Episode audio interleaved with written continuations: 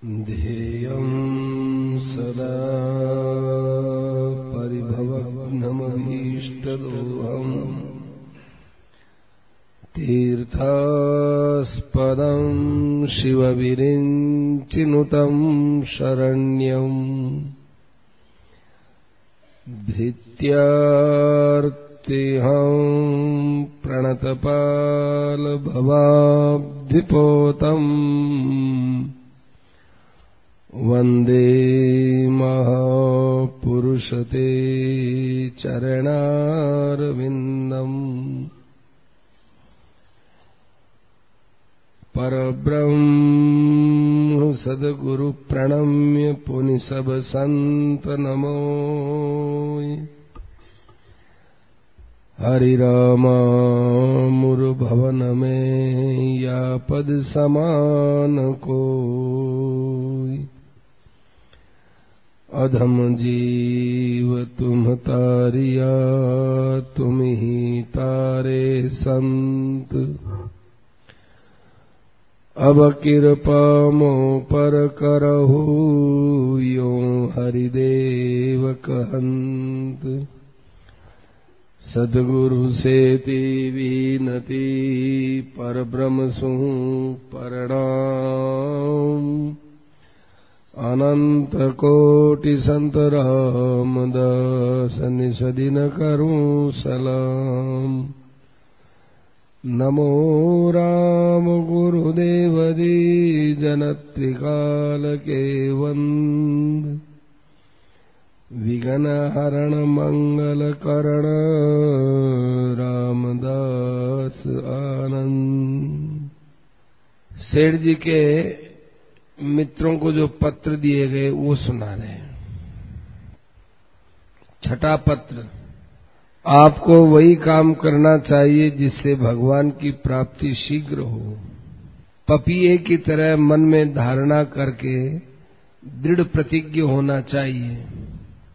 भले ही प्राण चले जाए, परंतु भगवत प्राप्ति के साधन, भजन, ध्यान एक पल के लिए भी नहीं छूटने चाहिए। भजन, ध्यान और सत्संग में त्रुटि क्यों की जाती है, समझ में नहीं आता। फिर पछताने से कुछ नहीं होगा। आपके पास ऐसी कौन सी शक्ति है जिससे आप मृत्यु से बच सकते हैं? अतएव पपिए की भांति प्राणों की परवाह न करके प्रण को निभाना चाहिए। पपिया प्रण कब न तजे? तजे तो तन बेकाज। तन छूटे तो कछु नहीं। प्राण छूटे तो लाज सियावर। रामचंद्र जी की जय शरणम। यूँ विचार करके आपको वो काम कभी नहीं भूलना चाहिए। जिस काम के लिए आपका संसार में आना हुआ है, उसी को ही भूल जाओगे तो कितना बड़ा धोखा होगा। इसलिए भगवान के नाम जप, साधन और सत्संग का मन में बड़ा ज़ोर से ख्याल रखना चाहिए। सत्संग, भजन और ध्यान वैराग्य के बिना नहीं होते। संसार के भोगों में वैराग्य हुए बिना ईश्वर में प्रेम नहीं हो सकता। संसार के सुख तथा रुपए क्या काम आएँगे? सब कुछ यही रह जाएगा। यदि भगवान का नाम नहीं लिया तो ये संसार के सुख किस काम के रहेंगे?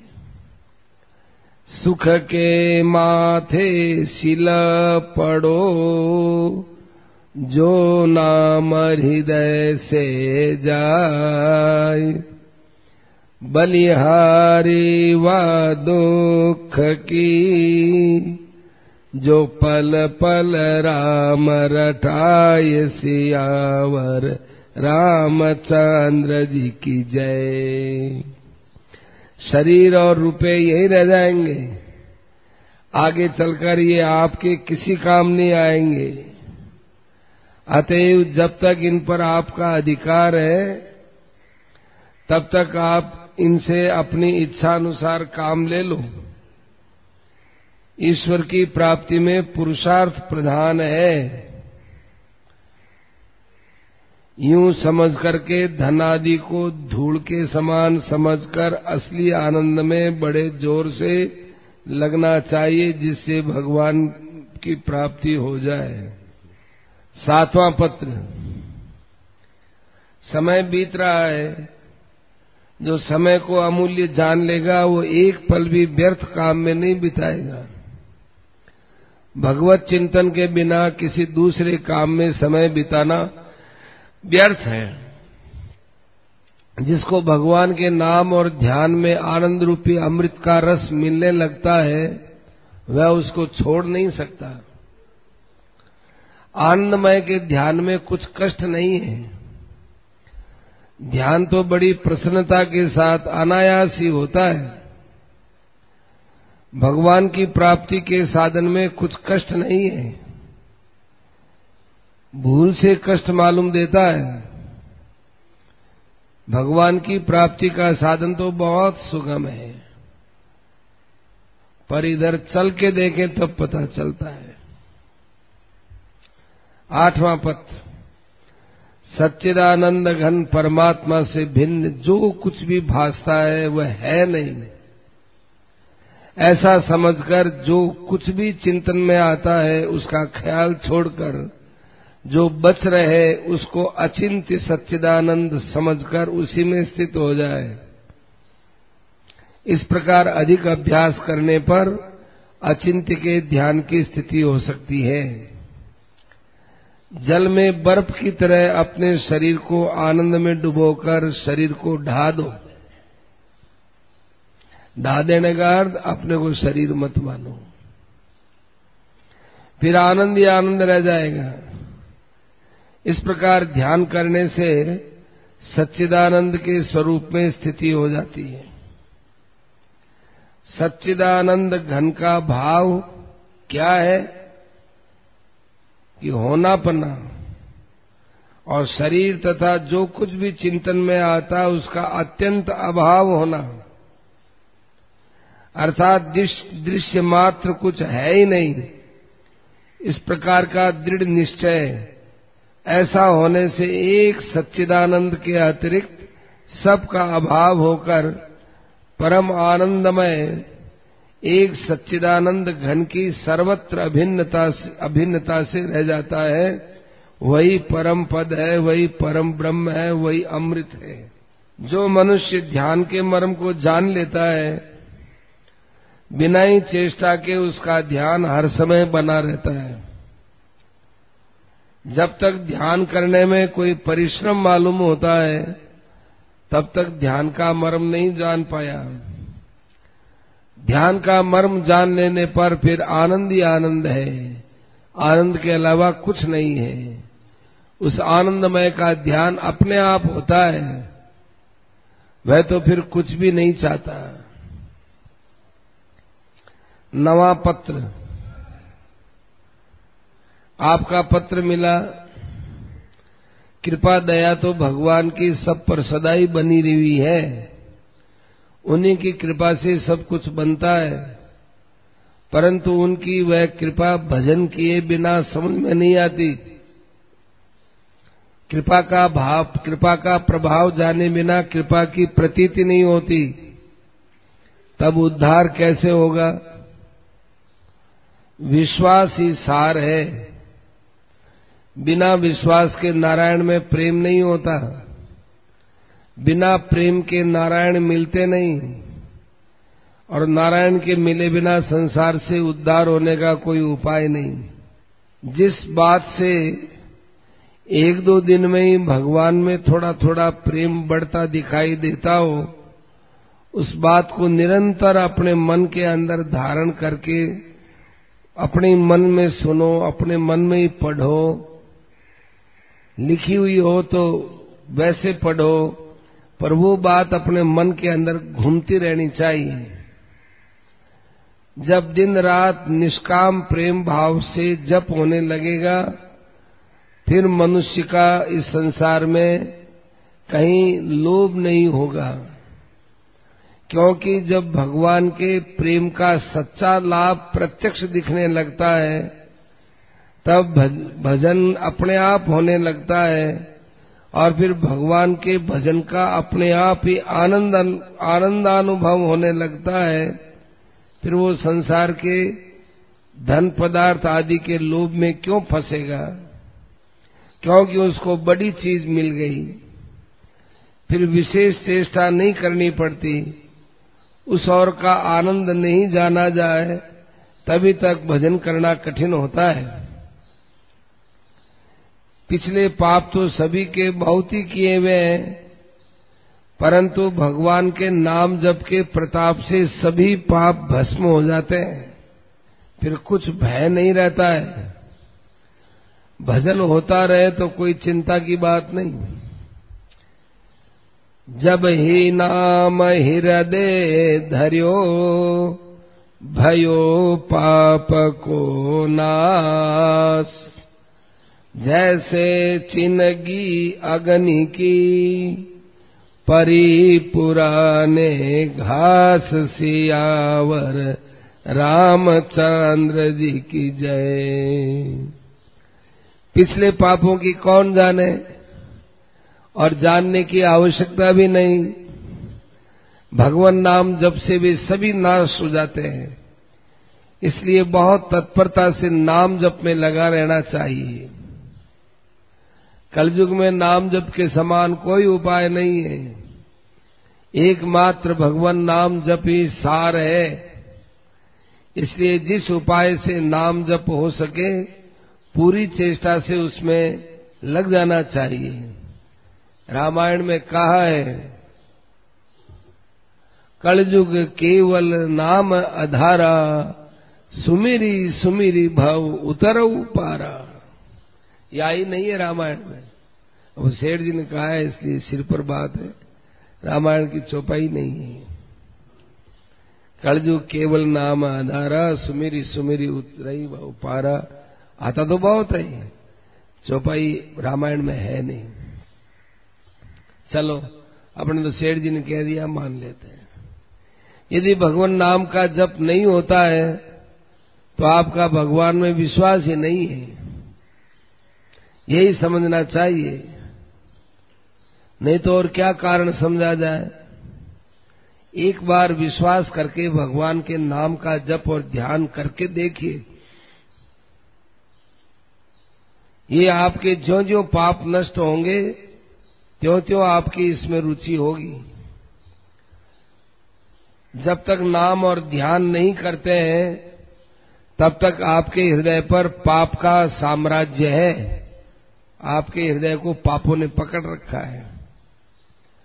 इसलिए इस पर आक्रमण करो, ज़ोर से आक्रमण करो पापों पर। भगवान का नाम और ध्यान इन दोनों से पाप भग जाएँगे। फिर सांसारिक लोभ रहेगा ही नहीं। आप सांसारिक आनंद को ही आनंद मान रहे हैं और इसी में ही फंस रहे हैं। और जीवन व्यर्थ जा रहा है। चेतो, आपको विचार करना चाहिए कि संसार में आकर मैंने क्या किया? पशु की तरह खाया, पिया, सोया। खाना, सोना, विषय भोग तो पशु भी करते हैं। फिर पशु से अधिक आपको क्या मिला? ये सोचना चाहिए। पशु में और मुझमें क्या अंतर रहा? इस प्रकार विचार करके देखने से मालूम होता है कि हमारा जन्म लेना व्यर्थ हो गया। केवल नौ दस महीने माता को बोझ ढोना पड़ा। अब तो चेत जाओ, नहीं तो पीछे पछताने से कोई फ़ायदा नहीं। अंत में भगवान के भजन के बिना कोई काम आवेगा नहीं। सब आपसे दूर हो जाएँगे, सब आपको छिटका देंगे। ये दशा होने वाली है, सबके साथ होने वाली है। ये सब यहीं रह जाएगा, शरीर भी साथ नहीं जाएगा। और तो क्या बात कहे, इससे बढ़कर आपको क्या बात लिखें। कल मिति कार्तिक कृष्णा चतुर्दशी संवत 2005 रविवार को रात्रि के समय दिवाली के महोत्सव पर श्री लक्ष्मी नारायण जी का पूजन हम लोगों ने आनंद पूर्वक किया।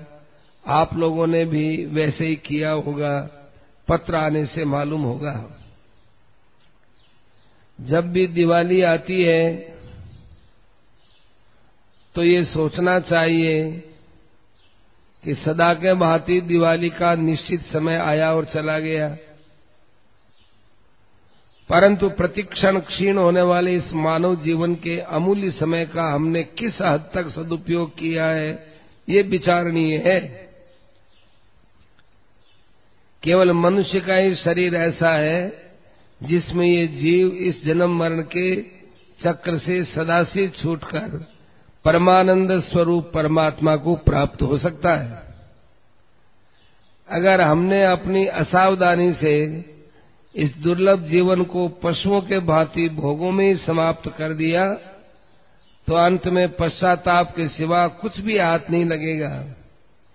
इसलिए श्रुतियाँ हमको चेतावनी देती है यह चेद अवेदी दत सत्यमस्ति नोचेद यह वेदीन महती विनष्टि भूतेषु भूतेषु विचित्य धीरा प्रेत्यास्माल्लोकाद अमृता भवंती जब तक मनुष्य का शरीर है, भगवान की कृपा से मिली हुई इंद्रियाँ अंतकरण में शक्ति विद्यमान है, तब तक परमात्मा को जान लिया तो ठीक है। और यदि नहीं जाना तो बड़ी भारी हानि होगी। जो बुद्धिमान मनुष्य हैं वे समस्त प्राणी मात्र में परमात्मा का चिंतन करते हुए इस लोक से प्रयाण करके अमरत्व को प्राप्त हो जाते हैं। सदा के लिए जन्म मरण के चक्र से छूट जाते हैं। अतः हमें इस चेतावनी पर अवश्य विचार करना चाहिए। लिखी रतनगढ़ से जयदयाल हरिकृष्ण का राम राम वंचना। लक्ष्मी नारायण जी का पूजन कार्तिक कृष्णा, अमावस, बुधवार, सम्मत उन्नीस सौ रात्रि में आनंद पूर्वक किया, आप लोगों ने भी किया होगा। ये बात क्यों लिखते हैं ये?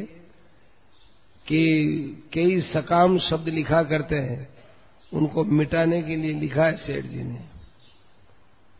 खूब भंडार भरिया रहसी लक्ष्मी जी यूँ कृपा कर सी सेठ जी ने सब हटा दिया, ये इसलिए लिखा है।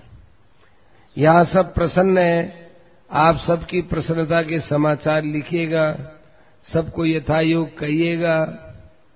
दीपावली का दीपावली दीपमाली का बीत गई, बहुत सा समय चला गया।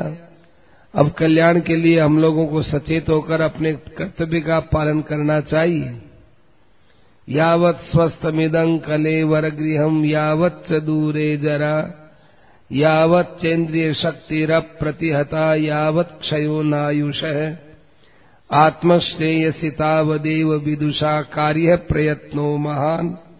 प्रोद्दीप्ते भवने तो कूप खननम प्रत्युद्यम कीदृश। है जब तक गृह रूपी शरीर स्वस्थ है, वृद्धावस्था दूर है, इंद्रियों की शक्ति क्षीण नहीं हुई है, आयु का भी विशेष क्षय नहीं हुआ है तभी तक बुद्धिमान मनुष्य को अपने कल्याण के लिए विशेष प्रयत्न करना चाहिए। नहीं तो घर में आग लग जाने के बाद कुआ खोदने का काम व्यर्थ है। काल भजनता, आज भज, आज भजनता, अब पल में परलय होयगी। बहुरिक भजे गो दो बातन को भूल मत। जो चाहत कल्याण। नारायण एक मोत को दूदे श्री भगवान सियावर। रामचंद्र जी की जय। कर से कर्म करो विधि नाना मन राखो चौ